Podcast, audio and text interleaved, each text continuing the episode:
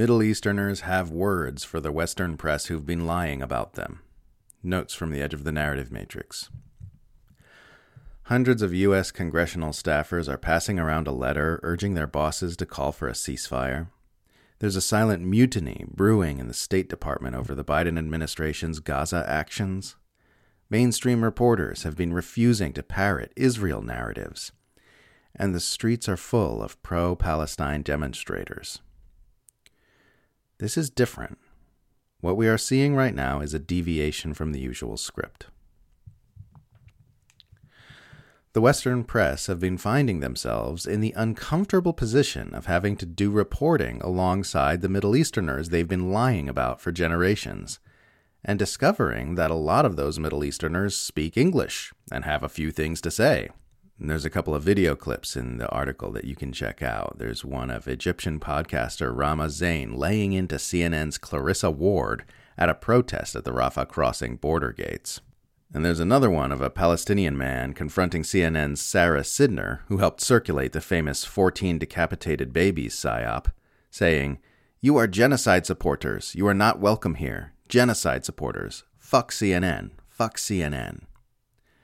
An urgently needed message and a long overdue confrontation.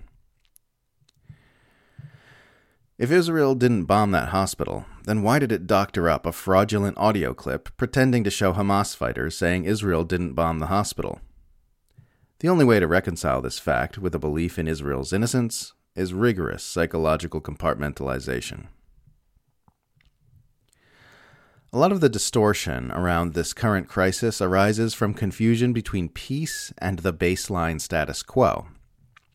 Because Israel had been trucking along at the same status quo for so long, people assumed there was a state of peace when Hamas attacked it, which was why the Western political media class were able to frame it as an unprovoked attack. But in reality, the status quo in Israel has been one of continually escalating violence, tyranny, and abuse for generations, not one of peace.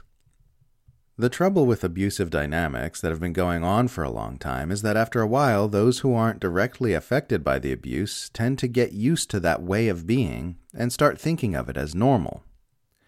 So when there's pushback against that abusive status quo, it looks to them like it came completely out of nowhere at the hands of an unprovoked aggressor. Stand on someone's face for long enough, and one day it will surprise you if he eventually bites your foot. You might even feel like you were the victim, because that's just what you'd gotten used to.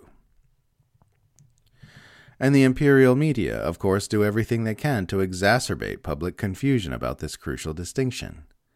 The Hamas attack is being constantly framed as an unprovoked act of aggression by evil men who wanted to do evil things to Jews solely because they are evil and hate Jews. History began on October 7th and all the events from 1948 onward never happened.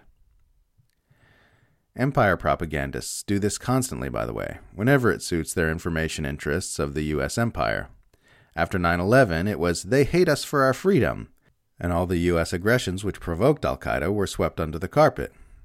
When Russia invaded Ukraine, the well documented NATO provocations and violence in the Donbass, which gave rise to it, were written out of the history books and history began on February 24, 2022.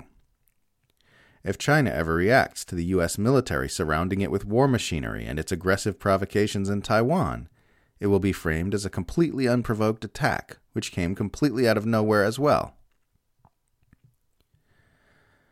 Circumstances aren't peaceful just because we are used to them. Just because you are able to go about your daily routine without major disruption doesn't mean someone isn't being horrifically abused by the status quo, which makes your way of life possible. Peace doesn't look like everyone complying with the status quo regardless of its abusiveness. It looks like the absence of abuse.